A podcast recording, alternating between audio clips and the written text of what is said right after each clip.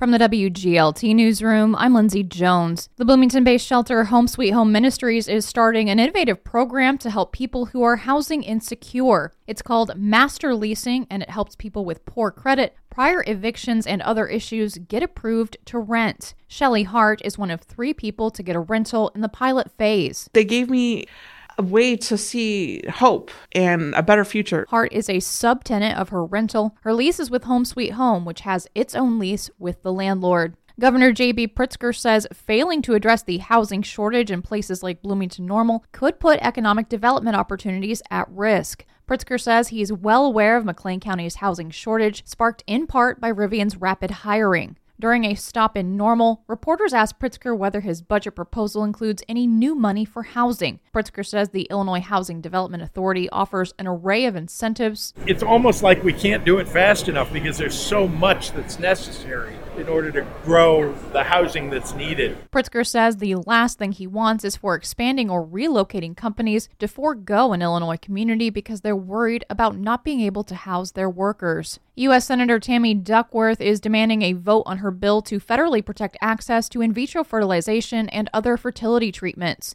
This comes days after the Alabama Supreme Court ruled that frozen embryos are considered people, and IVF clinics in that state have since halted the treatments. Duckworth, who used IVF to conceive her two children, says the ruling is one that throws IVF access into chaos for countless women as they and their doctors try to figure out whether they might be criminalized for simply trying to start a family. In vitro fertilization involves fertilizing eggs outside of the womb and implanting the most viable embryo into the uterus. The IHSA girls basketball state finals return to Bloomington Normal this weekend. For the third year in a row, all four classes will compete in the same weekend at CEFCU Arena. Classes 1A and 2A will play semifinal games on Thursday, while classes 3A and 4A play their semifinal games Friday. Saturday will then feature championship games for all four classes. I'm Lindsay Jones.